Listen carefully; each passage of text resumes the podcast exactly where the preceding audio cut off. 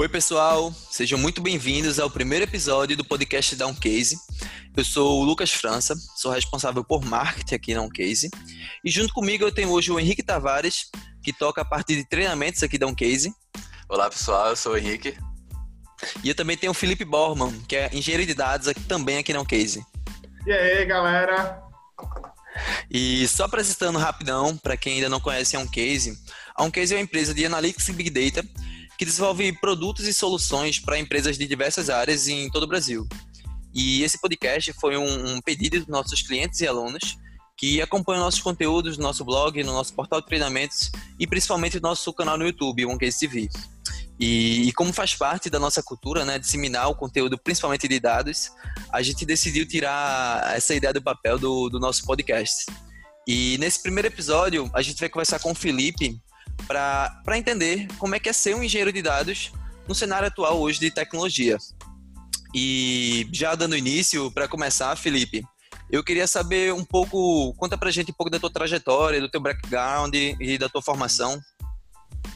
Tá, basicamente, eu sou graduado em Ciência da Computação pela Universidade Federal de Pernambuco, aqui na nossa UFPE. E, mas assim, já comecei a programar há muito tempo, porque eu fiz curso técnico de programação de jogos digitais no ensino médio inteiro. Aí lá a gente fez contato com programação e tal. E foi basicamente isso. Tipo, depois, ao longo do tempo, eu fui fazendo projetos que tinham a ver com dados. Eu sempre busquei essa parte de dados. Comecei como cientista de dados, depois que eu passei a gostar mais de engenharia. E aí vim parar e sair ser engenheiro de dados desde que eu comecei a minha vida profissional mesmo. Bacana. E como foi assim que tu decidiu mudar de ciências para engenharia? Ah, foi mais porque eu sou meio ruim lidando com pessoas de negócio. Aí eu acabei fiz, é melhor, melhor ficar com a parte de exatas da Aí fiquei, por exemplo, apesar de uh, hoje em dia eu vejo que uma profissão legal que eu posso tomar é Machine Learning Engineer, porque é uma junção dos conhecimentos de Machine Learning, que é uma, uma parte de ciência dos dados, com uma parte de engenharia. Mas aí já é outro termo que é para outro podcast. É um case tem um curso muito bom sobre Machine Learning, tá? Olha aí o Henrique fazendo seu jabá, né? Não pode perder a oportunidade. Mas, é, então, vamos, para quem acho que pode ter muita gente que vai escutar a gente e, e ainda não conhece, tu poderia falar para a gente, basicamente, o que é, que é engenharia de dados em si?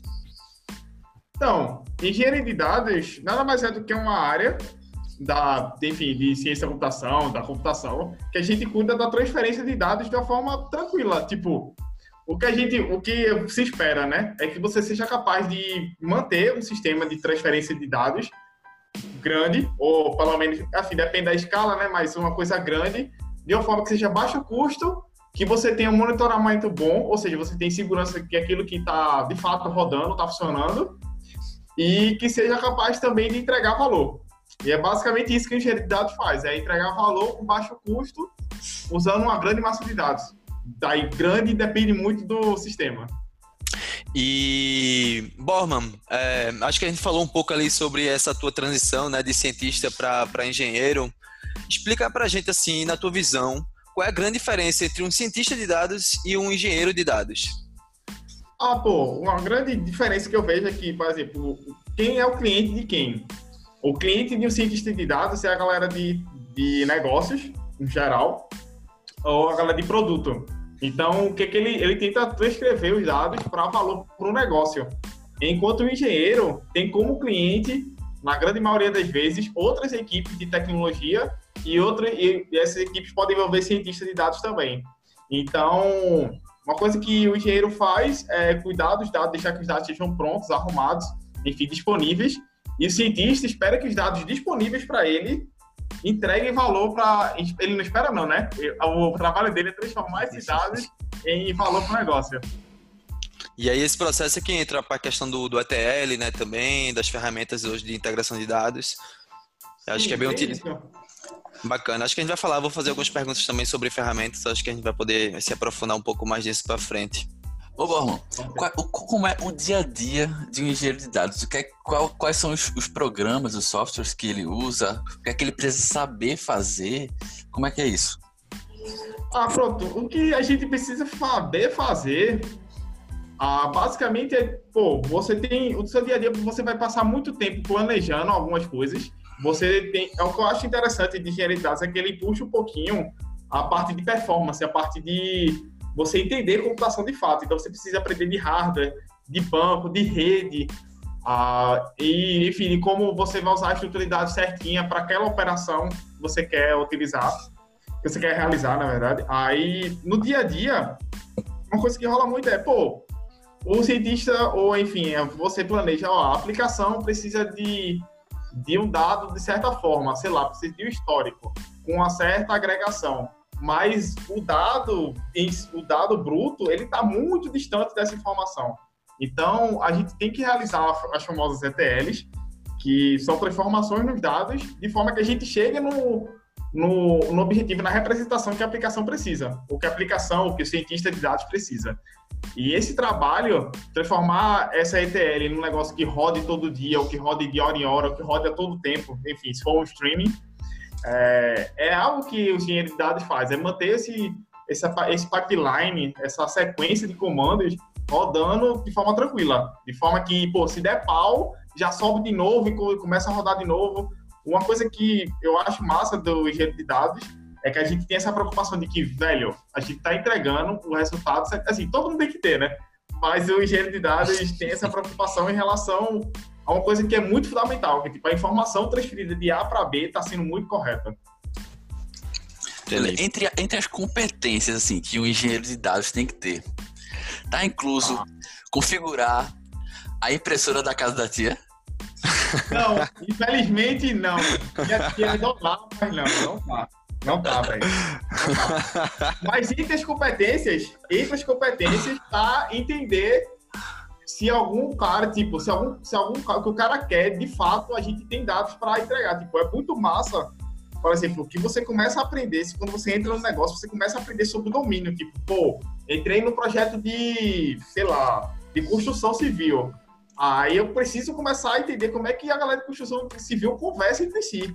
E se a gente tem esses dados, quais são os órgãos que tem. Então, quando você começa a ter essa noção, vou, ah, se o cientista de tipo, pô, eu preciso chegar na Lua com os dados de terreno de Recife. Não rola, porque não dá. Tá? Tipo, você conhece o negócio o suficiente para dizer assim, pô, não dá para fazer.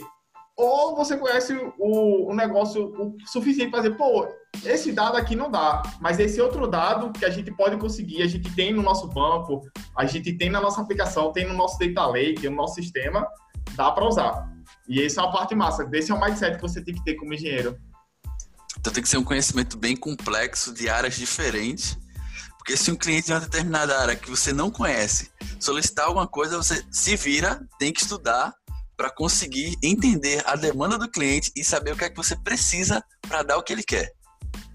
Bem isso, bem isso. Tipo, puxando um gancho agora completamente aleatório, é, é tipo, eu tô tentando ajudar agora no projeto Cinelata de Amor. E o que é que eles têm? Tipo, tipo, eles têm que colaborar com a questão do governo, que é, tipo, deixar as pessoas mais cientes do que está acontecendo no governo, na sociedade, no governo federal. E uma das coisas que o cara pediu foi, ó, a gente precisa dos dados do Diário Oficial de Recife. Velho, eu tenho, tive que rodar para entender como é que era um diário oficial, como é que captura, quais são as informações que são relevantes. Tudo isso, nesse projeto, é um projeto open source, então dá para a gente comentar aqui de boa. É, é algo que eu tive que fazer como engenheiro de dados, tive que entender qual é a demanda, olhar os dados, ver a disponibilidade, dizer, ó, dá para responder, não dá para responder, e vamos transformar esses dados do diário oficial para o portal do Senato do Amor. Beleza, e vê só, Digamos que o jovem mancebo que está ouvindo a gente, ele ouviu e falou: caramba, o cara que é engenheiro de dados, ele é top da balada. Eu quero ser um engenheiro de dados quando eu crescer. Qual o caminho que esse cara tem que seguir para de fato se tornar um engenheiro de dados? Pô, eu acho que, tipo, desde que você estude muito bem os fundamentos de computação, como uh, os bancos de dados, se você estudar a estrutura de dados direitinho, você aprender hardware. Pronto, tem um, tem um período da minha faculdade que é chamado período do inferno, que é o terceiro período, que você paga três infraestruturas, que são as infraestruturas voltadas para software, para comunicação, que é rede, e para hardware. eu percebi o valor dessas, do conhecimento dessas cadeiras quando eu passei a estudar engenharia de dados. Aí eu acho que o Google também é um grande parceiro. Existem vários artigos mostrando uh, quais são as ferramentas mais utilizadas pelos engenheiros de dados. Então você já consegue aprender um pouco mais.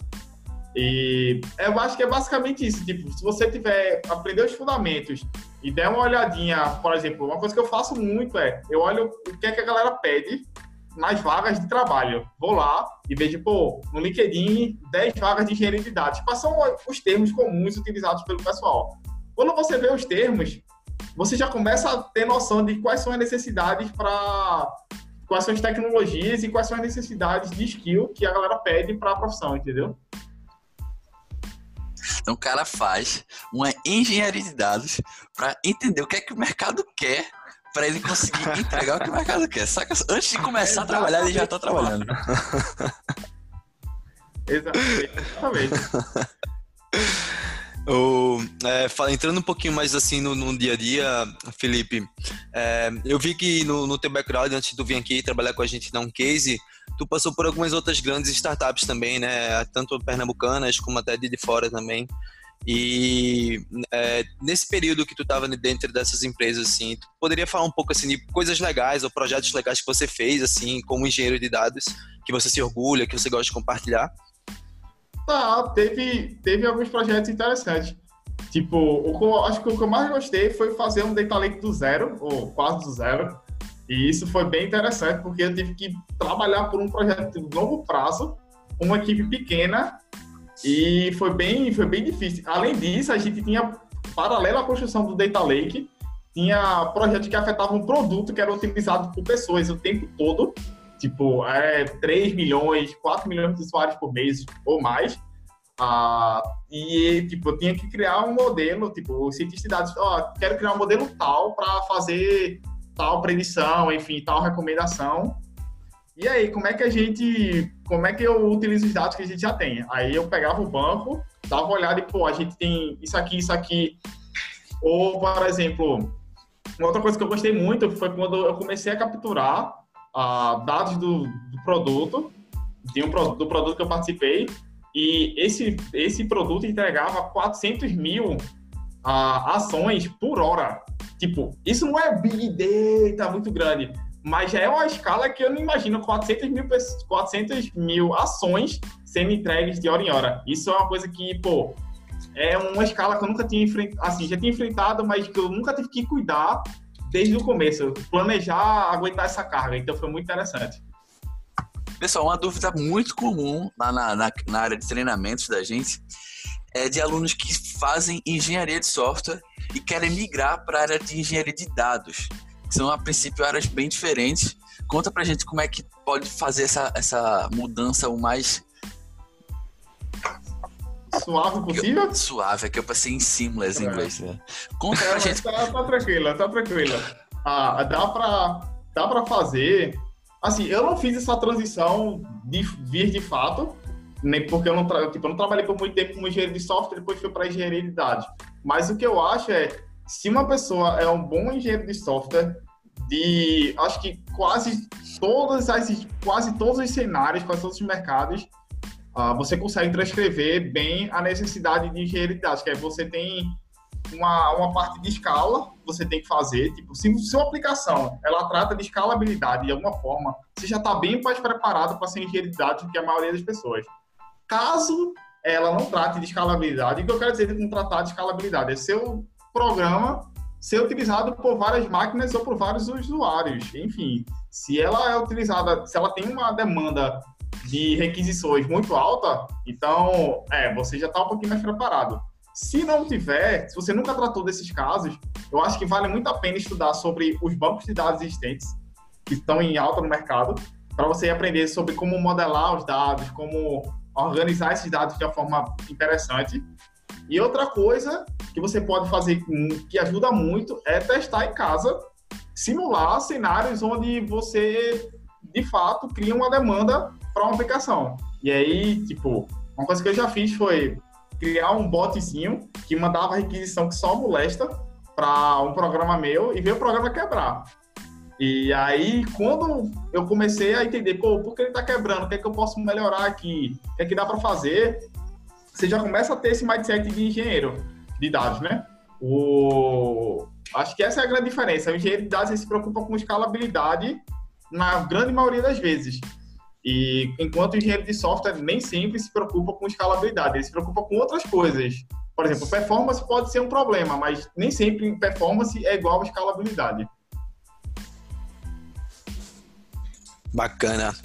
É, inclusive, eu achei engraçado aqui que você falou uma palavra bem, bem comum pra gente aqui, né? Que é, que é de Recife, são recifenses, que é moléstia, mas talvez tenha gente de fora aí que não. Que, que, que danado é isso? Explica aí pra gente o que é moléstia, por favor, Felipe. Ah, moléstia nada mais é do que um adjetivo. Não, é um advérbio de intensidade. Pronto. Aí, ó. Entender português é importante, galera. Quando você, tipo, ah, eu gosto disso aqui que só molesta. Eu gosto muito disso aqui. É assim que você usa um advérbio de intensidade. É difícil, né, para o Recifense não ficar usando esses termos e jargões, né, daqui. É, exatamente. É difícil que só molesta. Ô, Felipe, então, só pra gente finalizar esse primeiro episódio de hoje aqui, eu tô bem feliz já, só para deixar bem claro aqui com esse, com, essa, com esse teste, essa tentativa da gente aqui. Mas como é que tu, tu enxerga hoje o, o futuro da engenharia de dados? Ah, pronto. Eu acho que com esse advento que a gente vai ter da indústria 4.0, que a gente vai ter com a indústria 4.0 para você, a IoT vai trazer vários eventos que a gente vai começar a ter carros autônomos, é, eu acho que com, essa, com esse cenário de interação o tempo todo que a gente espera com as novas tecnologias, o futuro da engenharia de dados vai ser streaming. Quase tudo vai ser streaming. Vai, a gente vai deixar de usar, por exemplo, o conceito de ETL de fato, que é extrair, transformar e carregar em outro lugar. A gente vai ter coisa movendo o tempo todo e a gente vai trazer coisas. É como se realmente fosse uma. Eu acho uma comparação boa é como se fosse uma, uma linha de transporte de uma cidade. Vai ter gente e dados se movendo o tempo todo, interagindo e recebendo informação, input de vários lugares. E é esse é o desafio do engenheiro de dados do futuro. É como é que ele vai criar sistemas tipo que sejam é, bons, performáticos e de baixo custo uh, de streaming com a grande massa que vai começar a ser injetada né, pelos vários sistemas que a gente vai ter. Acho que esse é um, acho que esse é um grande, é um grande desafio para quem vai entrar em engenharia de dados agora, que a quantidade de dados vai aumentar pra caramba, pra caramba mesmo. Realmente, acho que com a, com a chegada do, do IoT com força, assim, popularizando isso para geral, cara, a quantidade de dados que a gente vai gerar por, por segundos, assim, por, vai ser extrema, sabe? E Beleza, acho que é, que é isso. A gente finaliza por aqui o nosso primeiro episódio. É, pessoal, só lembrando, a gente vai tentar deixar aqui os links de tudo que a gente citou também. A gente vai deixar aqui no, nos comentários também. É, se vocês tiverem dúvidas ou quiserem mandar feedbacks, a gente está querendo muito escutar vocês, receber esses feedbacks para a gente melhorar para os próximos. Lembrando que esse aqui é um teste que a gente está fazendo. Então pode falar que você pode encontrar a gente nas nossas redes sociais, o Facebook, o LinkedIn, o próprio também Instagram. Estamos lá. Também a gente tem um canal no YouTube chamado OnCase TV, onde a gente fala também sobre esse universo de dados e de algumas ferramentas específicas.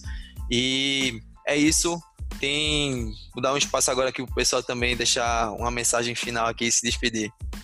Pronto. A única mensagem que eu tenho final para todo mundo é: pessoal, foquem em, enfim, conhecer a, as áreas que vocês têm interesse. Depois que vocês tiverem interesse, sentem a bunda e vão estudar, que é muito melhor do que vocês ficarem procurando coisa para procurando coisa ruim para fazer.